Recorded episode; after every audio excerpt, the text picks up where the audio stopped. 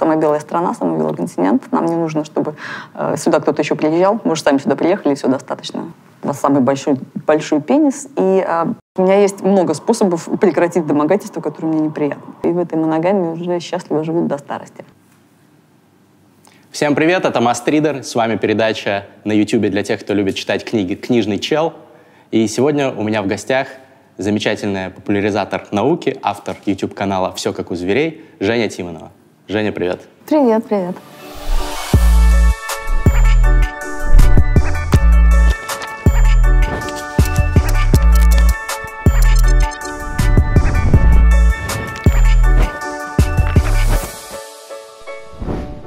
Естественно, мы будем много говорить о сфере твоей экспертизы, и меня, как и тебя, очень сильно волнует, как какие-то виды поведения у людей эволюционировали из того, что было у животных, и как мы по сути, ну, во многом остаемся животными и проецируем те же самые механизмы, которые есть в природе.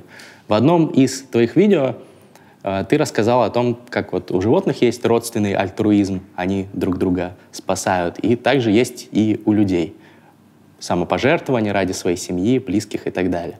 Mm-hmm. У меня возник вопрос, а как насчет альтруизма, который ну, не является родственным, например, когда люди жертвуют своей жизнью ради своей страны, родины, или ради всего человечества. Как это объяснить?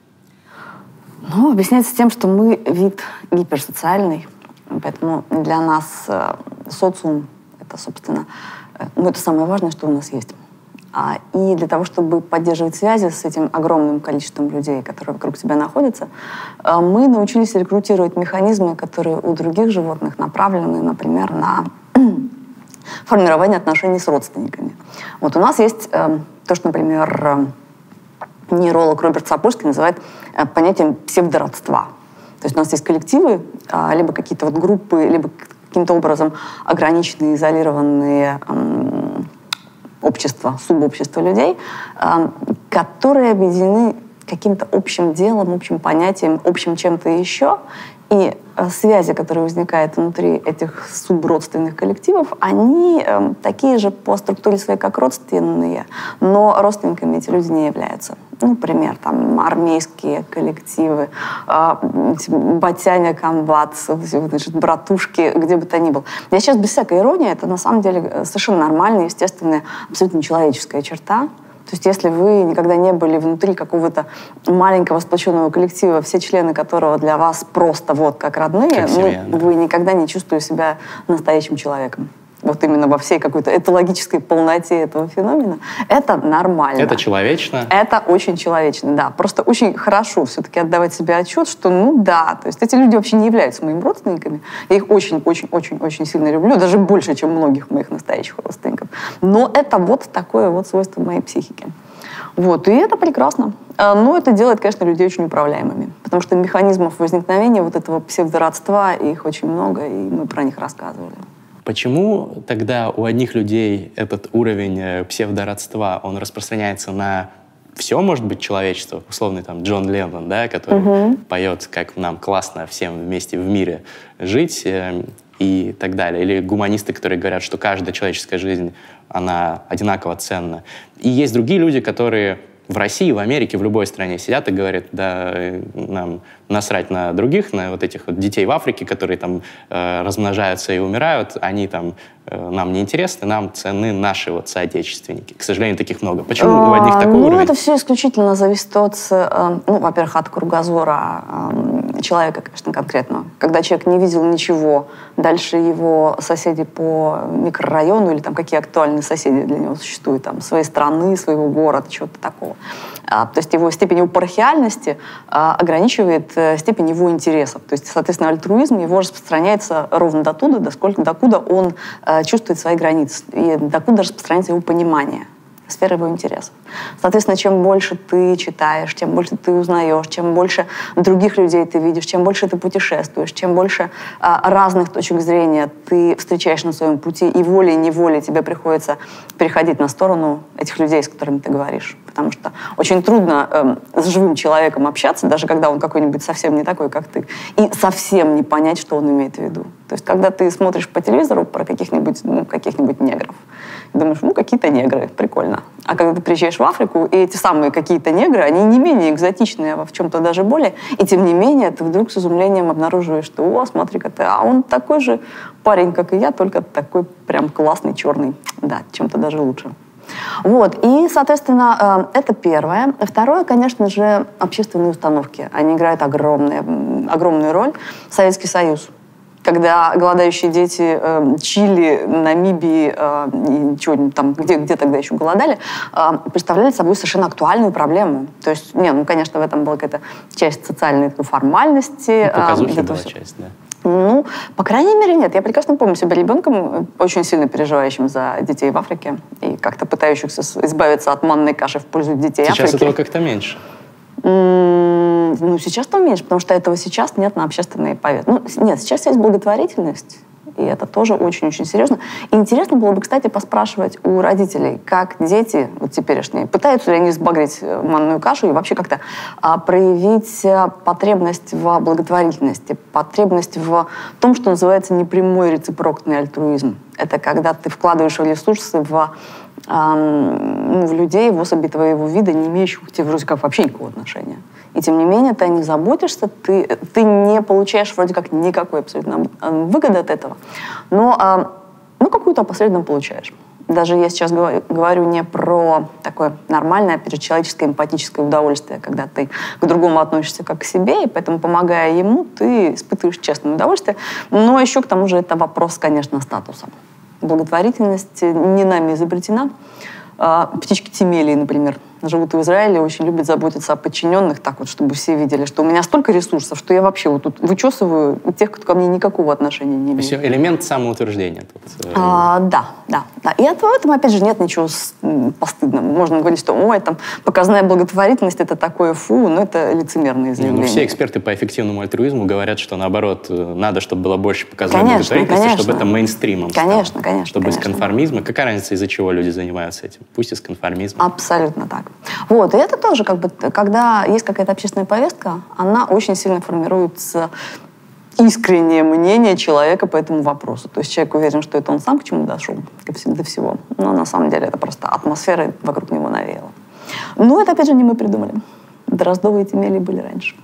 Ты еще рассказывала про то, как когда люди группируются по какой-то группе, и у них появляется другая группа, как бы их враги условные, очень часто... угроза, да, она прекрасно сплачивает коллектив. Дегуманизация возникает, да, когда пропаганда говорит, что вот такие-то плохие, они там звери, не люди. Классно, мы сейчас пересказываем выпуск «Звериный оскал патриотизма», мне ужасно приятно.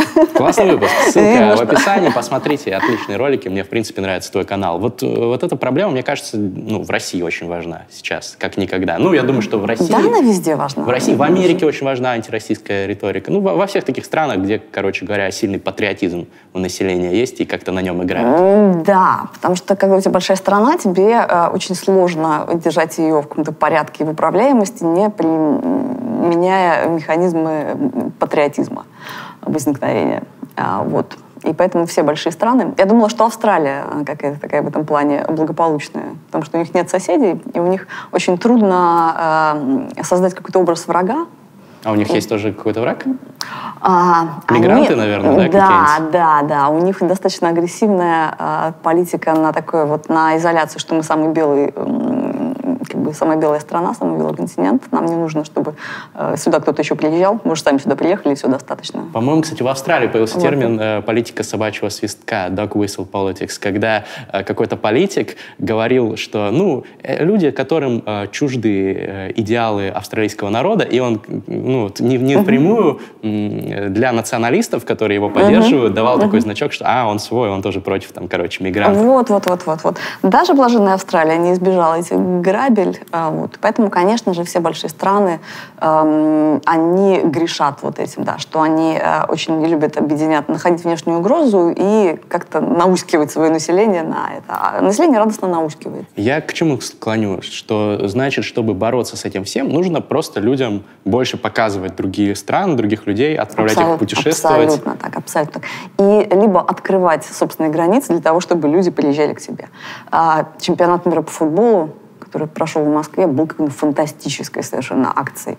Настолько важной, настолько гениальной на самом деле. То есть я не думаю, что его так планировали. Вообще-то это был такой side effect, который перевешивал вообще все какие-то... Ну, как, хотели щеки понадувать, а сделали на самом деле бесподобно ценное действие. Когда простые совершенно люди, которые никогда, возможно, не поехали бы за границу, и, даже не то, что не могли, а просто даже не хотели. Он сидит в своем, там, где он сидит, в Нижнем Новгороде, и ему совершенно прекрасно. И тут в этот Нижний Новгород стекаются люди там в Южной Америке сколько приехало, боже мой, там это же невероятно было. Вот. И Вдруг он видит, что они все настоящие, они все живые, они все прекрасные, никто не хочет... Вот этот вопрос там, за что вы Россию так ненавидите, за что вы нас хотите там как-то все загнуть? Нет, смотри, какие приятные люди пришли, Россию любят, все нормально. Вот, и очень интересно было, что, э, ну, как бы считается такой, как бы есть устоявшийся, э, устоявшийся штамп, что примерно три недели необходимо для формирования какого-то нового навыка, ну, грубо говоря, три недели на формирование привычки. Ну, это, а, кстати, чемпи... по-моему, было опровергнуто в последнем эксперименте. Тем, ну, это, это, это такая вещь, которую, ну, когда ты слышишь, первое у тебя желание это пойти опровергнуть. это такие а, расхожие бытовые штампы, которые, ну, то есть это просто расхожий бытовой штамп. То есть его даже не знаю, насколько его надо опровергать. Но в любом случае, когда э, что-то повторяется достаточно долго, либо ты находишься внутри какой-то новой реальности достаточно долго, это формирует у тебя новый какой-то поведенческий стереотип. И вот эти вот, сколько он там продолжался, уж не помню. Ну, где-то месяц. Где-то месяц, да. Это было достаточно, чтобы э, люди потом не так не проснулись, так, что я вчера видел, как после какой-нибудь там условных, э, когда на выходных видел что-то удивительное, э, и это осталось какой-то вспышкой, которая не повлияла на твое, в принципе, мировосприятие. А так ты месяц живешь в новом режиме. Это уже серьезные изменения. Короче, надо еще Олимпиад, чемпионатов мира побольше. Ты знаешь, как только, мне кажется, начнешь делать специально, немножечко потеряется вот этот... Возможно, здесь получилось так здорово, потому что это был незапланированный эффект. Как только его начнут организовывать специально, что давайте-ка мы сейчас откроем ворота, и а, будет немножечко уже не так. Мне ну, кажется, интересно было в 80-м, когда была Олимпиада в Москве, Тогда же еще более закрытой была страна, и столько Это не со мной поговорить, но я знаю людей, с которыми я бы с удовольствием сама обсудила этот вопрос, последствия а, как раз Олимпиады и... Там же сколько потом детей еще появилось там от Конечно, да. И через какое-то время Ребят. разваливается Советский Союз. Да. И было ли это следствием, либо это было просто после этого, что не значит следствие Интересно, этого? да. Вот там же еще был молодежный фестиваль. Угу. Вот, тоже было. Ну вот, в общем, в общем такие вот вещи, когда э, люди, э, которые, в принципе, имеют все основания считать, ну, как-то расчеловечить какие-то другие группы и объединяться против них, э, если им показывают, что этих людей лицом к лицу, они сразу такие, сразу приходят в себя. То же самое касается и каких-нибудь срачей в интернете, например. Боже мой, что может быть проще, чем э, смешать с грязью, уничтожить, вообще как-то совершенно растоптать человека в интернете, потому что у тебя совершенно нет никаких вообще э, оснований считать его э, такой же полноценной личностью, как и ты. То есть нужно их сажать э, лично, чтобы конечно, они встречались? Конечно, конечно. То есть, притом, интересный эффект возник. Если, э, когда только появился э, интернет, это был такой, такой эскапизм немножко. То есть какая-то серая реальность, ну, серая, не серая, в общем, какая-то грубая достаточно реальность со своими а, грубыми весомыми проблемами. А, и какой-то прекрасный мир розовых пони и единорогов, куда можно всегда там открыть, послушать это улюлюканье диалапа и зайти, а там все, там чатики, разноцветные буковки, классно. Вот. А потом все это закрывается, выходишь на улицу, а на улице опять улицы, суровый реал и все такое. Сейчас э, ситуация выглядит ровно по-другому, по крайней мере, в Москве, как мне кажется. Интернет — это такое место, где очень много проблем, где ты открываешь, и там как-то даже твоя трижды отредактированная лента Фейсбука, откуда вот все уже, все токсичное вроде как вынесено. Нет, тем не менее, там как-то очень проблемно. Все плохо, тут плохо, тут плохо, тут плохо. И э, утомившись вот этим количеством негатива, закрываешь и выходишь на улицу, а там прекрасно.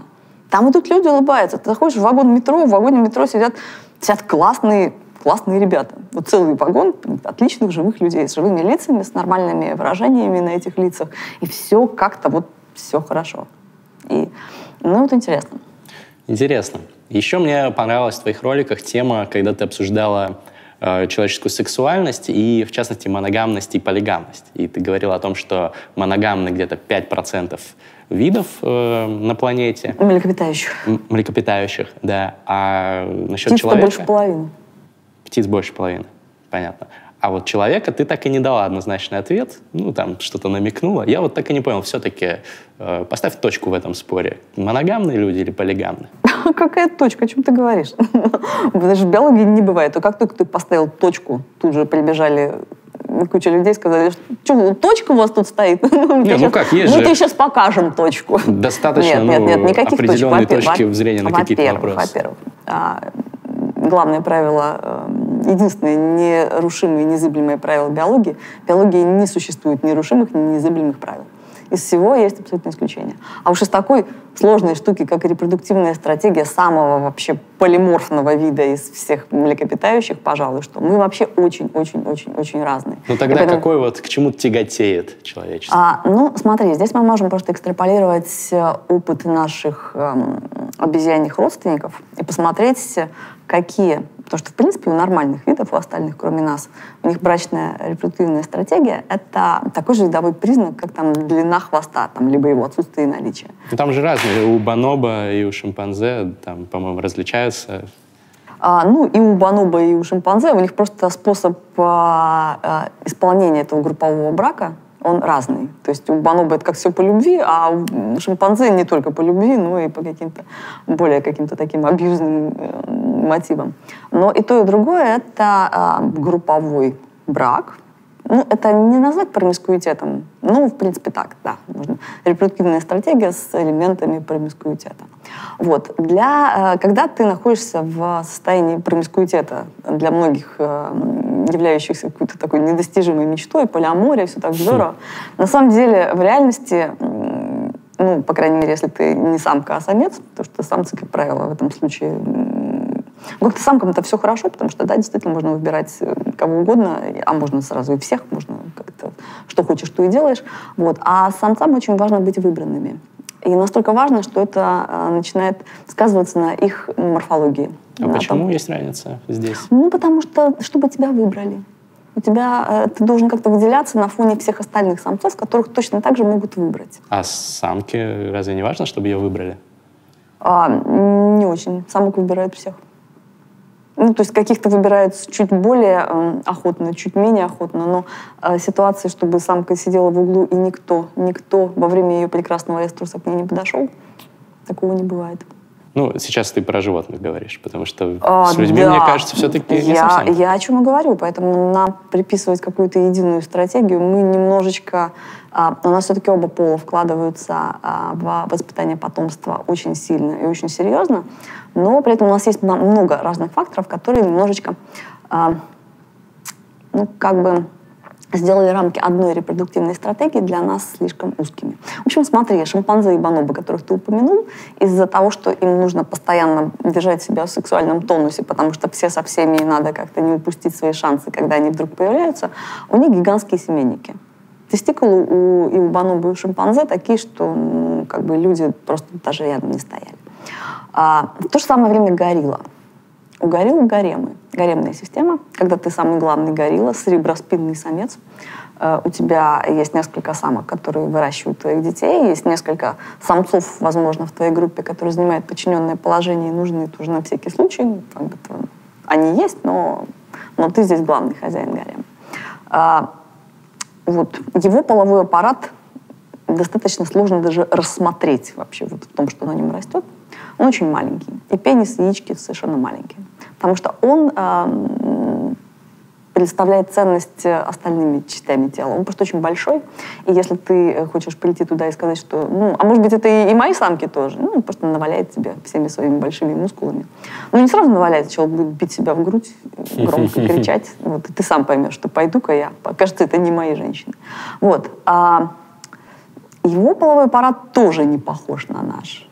И, э, и бонобо, и гориллы выглядят немножечко иначе. Но у нас То есть члены занимаем... длиннее, чем у них. Да, у нас, да, у нас самый, у вас, у вас самый большой, большой пенис, и э, зачем он нужен? Спермовые войны, возможно. То есть элементы э, промискуитета определенно в нашей физиологии есть. А, но при этом тестикулы не такие большие, как у шимпанзе. То есть для нас это имеет не такое большое значение. Возможно, размер пениса нужен для укрепления парной связи. Но тогда зачем такие огромные по сравнению с, а, например, а, гибонами? Вот у нас есть человекообразные обезьяны, которые, которые моногамы, действительно, они живут вместе, а, и они одинаковые. А мы с, мы с вами, самцы и самки Homo sapiens, не совсем одинаковые. И это тоже говорит о том, что нет, у нас не идеально моногамные отношения, мы что-то имеем в виду. Нам нужна, нужна какая-то немножко другая степень свободы выбора. То есть у нас все очень а, как-то очень непросто. Но чисто по статистике на сегодняшний день самой популярной репродуктивной стратегией является серийная, или как ее очень смешно называют, сериальная э, моногамия когда ты сначала с одним партнером повстречался. Да, ты, ты каждые свои отношения начинаешь как брак на всю жизнь. Угу. Брак на всю жизнь заканчивается через 3-5 лет э, вот, ну, какими-то страданиями или не страданиями. Потом начинается следующий брак на всю жизнь. Вот он тоже заканчивается. А, предполагается, что в этом браке, в каждом из этих браков можно завести по ребеночку и дорастить его до какого-то там состояния, когда ты уже дальше родитель может справляться с ним один. Ну, не обязательно. Можно это все э, делать и без детей. Вот. И это эм, при том, что у людей есть и э, гаремные системы, э, и полиандрия есть, ну, то есть полигамия делится на э, полигению, с женщинами? Да, много женщин. И полиандрию, когда много мужчин.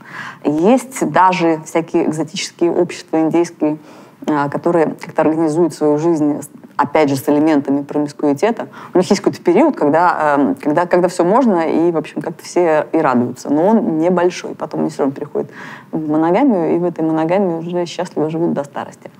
Вот. Но э, общества, которые мы привыкли считать передовыми и мейнстримными, они практикуют, ну да, моногамию, но вот такую вот прерывистую. Как ты относишься к феминизму? О, напряженно ты сейчас это сказал. Ты знаешь, э, что ты, вот скажи, какой феминизм ты имеешь в виду? Феминизм сейчас стал вот очень, э, а, очень много смыслов появилось в этом простом слове. Феминизм как идея того, что а, мужчины и женщины равны в своих правах, хотя имеют какие-то совершенно очевидные объективные отличия в, а, в своей специализации. Ну, как бы мне не надо... Это примерно как, как ты относишься к идее эволюции. Ну да, то есть это вот так, это так и есть. То есть мне не нужно принимать эту идею. Я прекрасно знаю, что мужчины и женщины, они равны своих правах в принципе. Если на каких-то местах есть какие-то перегибы относительно этого, то, ну, во-первых, честно говоря, довольно редко с этим сталкиваюсь. Редко? Поэтому редко, да. Ну, У тебя не было, когда там харасмента э, или, не знаю, какая-то дискриминация, что думать, что ты глупее, чем мужчина? Ой, знаешь, у меня были какие-то проблемы, например, на работе, но ни одна из них не была связана с тем, что я женщина. Была связана с тем, что я раздолбай или там что-нибудь еще, или мне надоела эта работа. Но вот из-за того, чтобы меня как-то притесняли или как-то, ну, действительно не было. И домогательств не было?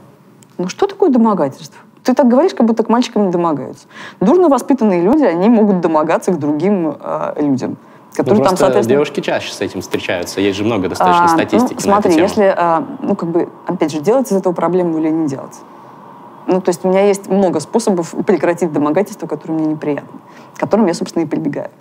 Вот, и поэтому это не является для меня проблемой вообще. Ну, ты сильная Потому... женщина, тут еще как бы надо вот говорить. Поэтому, да, поэтому в моем, в моем случае я понимаю, что это ошибка выжившего. Я не говорю, что это вообще не, э, не актуальная проблема.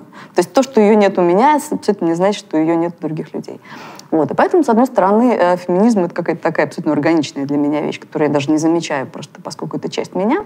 С другой стороны, э, я так понимаю, что ты спрашиваешь о каких-то его радикальных проявлениях, нет, я спросил сначала просто о феминизме. Понятно, что феминизм, он не един, это совокупность движений, и все разными способами борются да, за достижение а этих что, прав. А что вот, ну, то есть, а вот если не феминизм, то что? Есть какая вот разумная тема? Ну, для меня разумный человек любой должен быть феминистом. Другой вопрос. Э, другой вопрос. Я не понимаю, в чем вопрос. Но я к чему клонил? Э, просто есть достаточно известная история э, про то, как у вас произошел срач с феминистками в интернете. Ой, слушай, вот, вот я примерно про это говорю. То есть э, э, говорить, приписывать какой-то группе людей, которые, э, ну, как бы, не знаю, не знаю, что именно, там, недостаток самоиронии, недостаток любви к животным, недостаток чего-то еще, а, а как-то заставляет их испытывать некую попоболь по поводу наших высказываний, это одно. Но считать, что это феминистки, вот, вот феминистки, они вот такие. Нет, есть просто определенная, а, опять же, замкнутая группа с своими парахиальными какими-то механизмами. Ну, очень хорошо. Вот, и а, у нее есть, они дружат против каких-то вот внешних врагов. Очень хорошо, это их способ объединяться. Вот, к феминизму как таковому, как к ценности, это имеет очень такое, ну, ну какое-то отношение имеет, но сильно не перекрывает все его значения. Просто я когда объявил, что ты будешь у меня в гостях, э, подписчики некоторые вспомнили эту историю. На мой взгляд, э, ну, там к тебе, в принципе, на ровном месте докопались, вот, но э, определенные феминистки восприняли твои высказывания о каких-то биологических обусловленностях межполовых отношений людей как сексизм восприняли? Ну, почему? Ну, возникает вопрос, почему э, ролик про лев, животное, мудак не вызвал у них такой же бури он, почему он вызвал у каких-то вот этих грубых мужланов, которые до сих пор там полыхают вечным огнем в комментариях? А от, от льва у кого-то бомбануло, да, от этого ролика? Я просто не, да, не, будь читал, уверен. не читал комментарии. От, от, можешь и не читать, комментарии можешь не читать, просто поверь на слово. Бомбануло так, что просто каждый, каждый божий день практически. Все такие нам... альфа-самцы да, узнали да, себя. Да, то есть, понимаешь, вот мне немножко не нравится какая-то несправедливость этого подхода. Но если вы отрицаете, ну, если как бы такой, исключили самоиронию, исключили какой-то вообще, то есть как бы эм, отключили чувство юмора, отключили все вот это вот, и пошли говорить, что все это некорректное высказывание, ну, говорить-то про всех. Знаете, когда вот э, Радфем начинает тянуть одеяло на себя, вот это меня расстраивает. Потому что люди прекрасны вне зависимости от принадлежности к полу. И не прекрасны тоже вне зависимости от нее.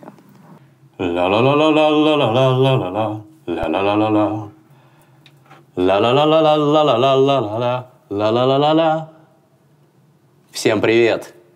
Как вы знаете, мой любимый сервис аудиокниг по подписке называется Storytel. По ссылке в описании вы можете получить один бесплатный месяц его использования. Огромная библиотека аудиокниг на русском, английском и других языках. Вам понравится. На Storytel есть многие книги, которые сегодня упоминались нашей замечательной гостьей.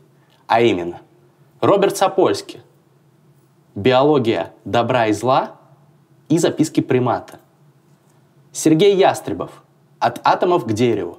Это на русском – а для ценителей на английском есть Улис Джойса. Сложно будет, но если вы хорошо знаете язык, то оцените. Storytel – отличный сервис. По цене всего пары чашек кофе в месяц вы получаете доступ к классной, огромной библиотеке аудиокниг. Слушайте их всегда, везде, когда куда-то идете, куда-то едете, когда моете посуду, готовите. Я так делаю и вам тоже советую. Отличная тема.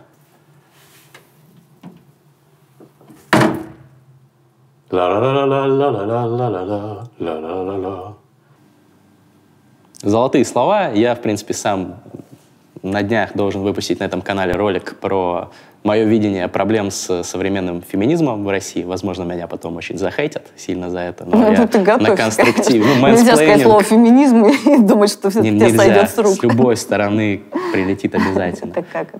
Да. Ну, держись. Я постараюсь. Еще вопрос э, по еще одной такой щекотливой для российского гражданского общества теме — гомосексуальности. У тебя есть про нее ролик, про то, как ты рассказываешь, как вот э, многие виды животных э, гомосексуальны, и про то, что у людей это тоже, э, скорее всего, врожденная черта. Недавно было большое исследование в журнале Science, в котором были некоторые представления ученых о, природе гомосексуальности опровергнуты, что, скорее всего, это все-таки не что-то генетическое, а, возможно, что-то там связанное с внутриутробным развитием или с чем-то еще, непонятно с чем, но э, от генетики это зависит мало, как показало это исследование. А, не существует гена гомосексуальности, что, в общем, новостью не является. Никогда не подозревали, что никогда он не был найден, и никогда его прицельно не искали существует определенная группа генов, которые могут быть с ней связаны. Но явление действительно очень полиморфное, очень а, с разным, может быть, с разным генезисом.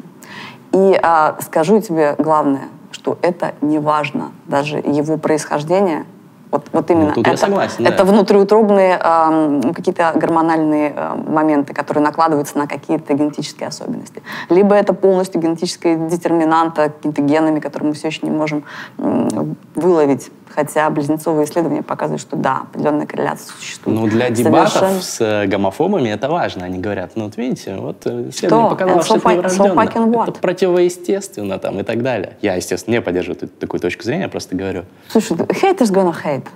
Что, ну, то есть есть люди, которые всегда будут э, как бы против этого. А почему они будут против этого? А, это, это, вот это на самом деле интересно. А не то, там, по какой причине э, люди там выбирают того или иного партнера. А вот почему одни, там, одни занимаются сексом, а какие-то попоболь по этому поводу испытывают совсем другие люди. Вот это вот действительно интересно. И э, ну вот если про это поговорить, да. Можем про это поговорить. Почему? Ой, ну, это скучно, честно говоря. Ну, то есть... Ну, просто, ну, просто есть определенные люди, которые а, будут жить чьей угодно жизнью. Они будут жить проблемами государства, проблемами внешней политики, проблемами личной жизни звезд, не звезд, э, гомосексуалов, там, э, ну, кого, кого там еще, там, феминисток, э, ну, кого еще. В общем, э, кого ты назовешь. Вот. Лишь бы только не сталкиваться лицом к лицу с тем, что их собственная жизнь их категорически не устраивает. Ну, просто то большинство они... людей в России гомофобы. Ну, то есть... Э, да большинству людей пофиг совершенно. И, и, они, и во многих других нет, странах, нет, не нет, только в России. Нет, нет, нет, подожди. То есть по а, данным соцопросов, а, вот эта вот э, корреляция, когда а, еще 10 лет назад то есть у нас было очень такое какое-то, э, ну не то чтобы очень толерантное, конечно, ну, люди, были, тату, люди, типа, люди да. были немножко такие настороженные по этому поводу, но более-менее. Потом поворачивается э, государственный вектор, в сторону того, что так, слушайте, нам нужен, нам нужен враг, нам нужен срочно враг какой-нибудь такой. Не всегда же, нельзя постоянно со внешними врагами, ну, внутренний нужен. Давайте это у нас будут гомосексуалы. Вот, и государство начинает э, объявлять врагом э, гомосексуалов и как-то притеснять их. Вот. И общество, которому гомосексуалов, да плевать им было. То есть, ну, кто с кем спит, да какая разница? Если он не знает его лично, а если он знает его лично, он тем более знаешь, нормальный мужик. Я так удивился вообще, ну, смотри, что бывает. Вот. И, а, и люди просто отвечают, как вот как они чувствуют из атмосферы, как, как вот сформирована среда, как сформировано общее мнение вокруг них. Им лично совершенно все равно. Вот есть какая-то ну, кучка оголтелых действительно таких вот прям вот гомофобов, которые, они, ну, которые бегают, там что-то суетятся, активничают и а, создают впечатление, что их много. Вот, просто именно из-за того, что а, когда активность их а, уж очень на показ. Это как, ну, это как хейтеры в комментах. Сначала так зайдешь, думаешь, ой, какой ужас, как много хейтеров. Потом смотришь, их пять человек, это одни и те же люди, они просто производят очень много шума и заслоняют от тебя э, какое-то, знаешь, такое молчаливое, доброжелательное большинство, которое либо э, ну, ничего не пишет, потому что что писать такое, все хорошо. Вот, либо... Пишите, пожалуйста, хороший ну, комментарий. Пишите хороший комментарий, да. Боритесь с нашими когнитивными искажениями, чтобы нам не казалось, что хейтеров много, а нормальных здравых людей мало. Мы Сижу, знаем, смотрю что ролики, грущу постоянно. Кто-то мне говорит, что я не так выгляжу, не так ну, говорю. Ну, ты тоже голову включай. Грустит он. Да нет, на самом Зашел деле, в YouTube и грустишь от комментов. Молодец. Уже привык, это нормальная тема. А, значит, с гомофобами и с геями разобрались. У нас... Ну, нет, конечно. Ну, мы, скажем так, поговорили немножечко про это и про это. Да, у нас э, передача называется «Книжный чел». Вот, феминитива от слова «чел» правда, я еще не придумал, но э, ты сегодня в роли книжного чела. Поэтому я э, хотел бы услышать от тебя, и наша аудитория хотела бы услышать от тебя твои книжные рекомендации. И в первую очередь я хотел начать с книг э, о биологии. Что читать, чтобы было интересно, захватывающе? Давай начнем вот с научпопа по биологии. Не супер научная какая-то литература, а именно такая популярная. А, читайте Сапульский. Сапульский классный. Биология добра и зла, как наука э, объясняет наши поступки. Роберт Сапольский, э, американский нейролог, приматолог, специалист по павианам. Ну, кстати, можно его начинать еще с тех книг, которые он писал, изучая павианов в Кении. Э, «Записки примата», собственно, это называется. В последнее время стало достаточно мало книг, на самом деле, про животных. Вот именно про животных, как про животных. И, то есть второго Даррелла так и не появилось. То есть э, как бы сейчас, э, если, если это про животных, то это как-то вот это, это ну, кстати, может быть, они и есть, потому что они у меня не появляются. Да, у меня как-то все книги про животных со значением. Вот, поэтому, если вы вдруг знаете про второго Даррелла, вы мне скажите, может, я как-то и пропустила. Пишите в комментариях. Да. А, вот. Сапольский очень хорошо пишет, в принципе. У него конечно, великолепный цикл лекций на биология поведения человека стэнфордский. Вот, пишет он, мне кажется, еще лучше, чем читает лекции. А, кроме того, конечно же, Франц наш Деваль, которого надо читать всего полностью. Это голландский приматолог. А, вот он действительно пишет просто, просто про животных, про их поведение, а, делая из этого совершенно замечательные выводы, обрабатывая большое количество данных, собственных исследований, дружественных исследований.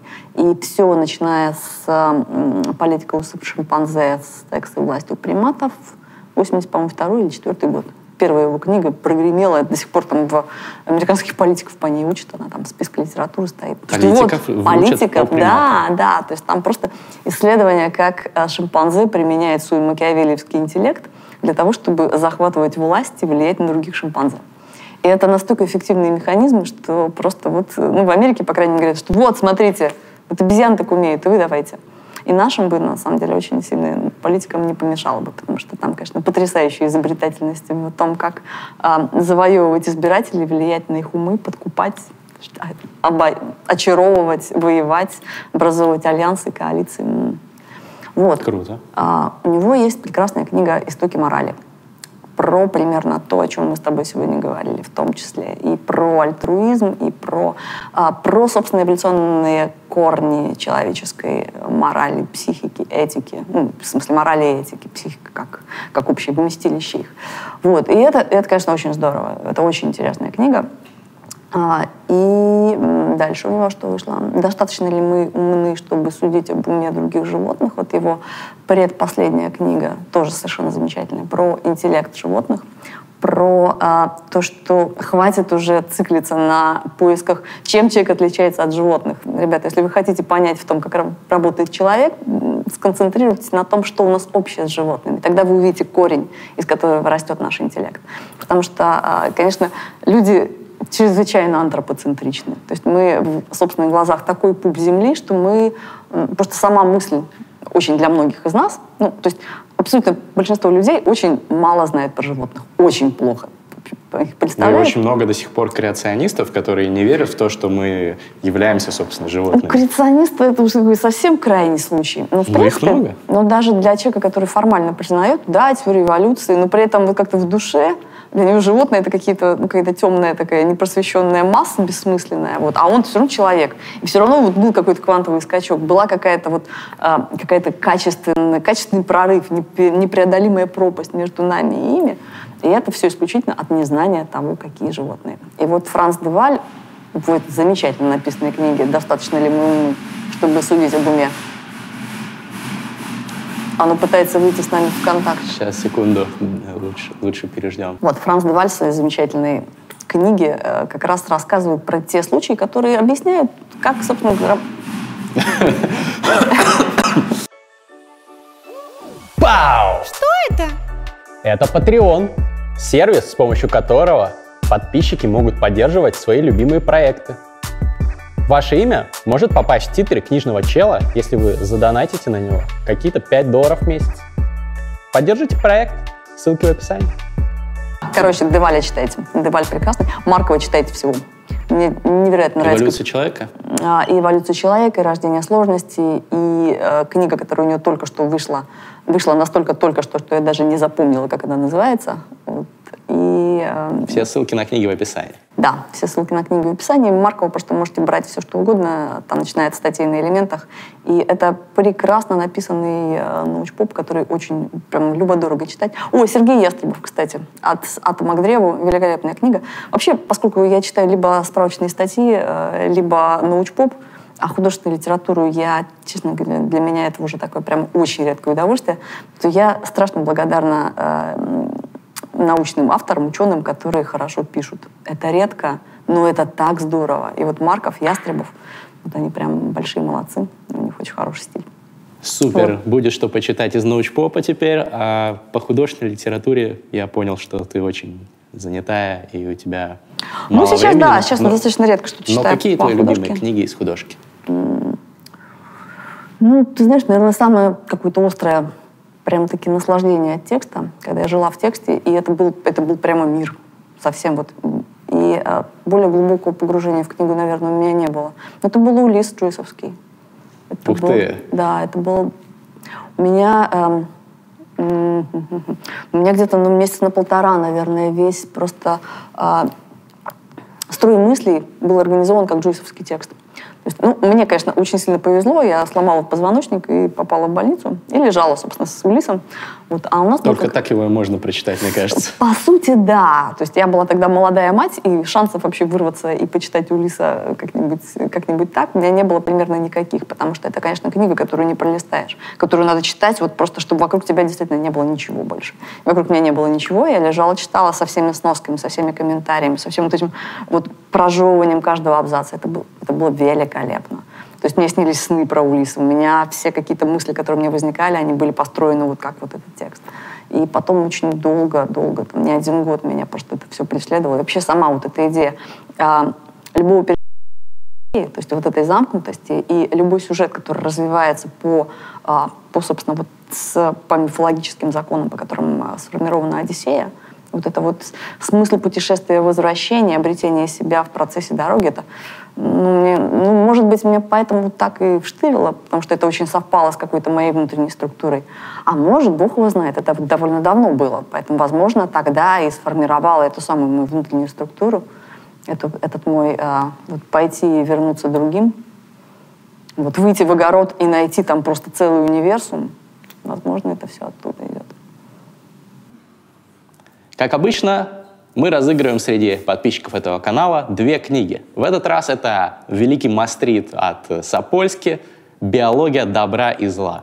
Один экземпляр этой книги получит тот подписчик, который оставит под этим видео на YouTube самый интересный остроумный комментарий из рубрики «Лайк Бунин» про мою сегодняшнюю гостью.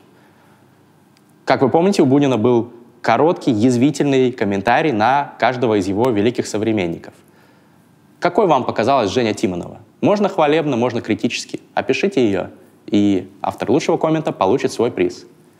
Еще один экземпляр этой книги получит случайно выбранный подписчик паблика Мастриды ВКонтакте, ссылка будет в описании и в закрепленном комментарии, который репостнет пост с этим видосом. Победителя вы, выберет рандомайзер. Следите за результатами, мы вам обязательно напишем, если вы победили. Это очень забавно, что почти в каждом выпуске нашей передачи мы обсуждаем либо Улис, либо бесконечную да шутку. Что? Да, это две Ну, я, честно, не смотрела ни одного, кроме одного выпуска твоей программы, поэтому... Ну, да, что уж. Ну, я уже давно распрощалась с иллюзиями по поводу собственной оригинальности, поэтому, ну, Улис, что делать? Тут я как все, и у меня выбор. тоже Улис. Это было шоу «Книжный чел». С вами был его ведущий Мастридер. Сегодня у меня в гостях была замечательная Женя Тимонова. Подписывайтесь на ее канал, подписывайтесь на этот канал, смотрите другие ролики, читайте книги. Make reading great again. Пока-пока.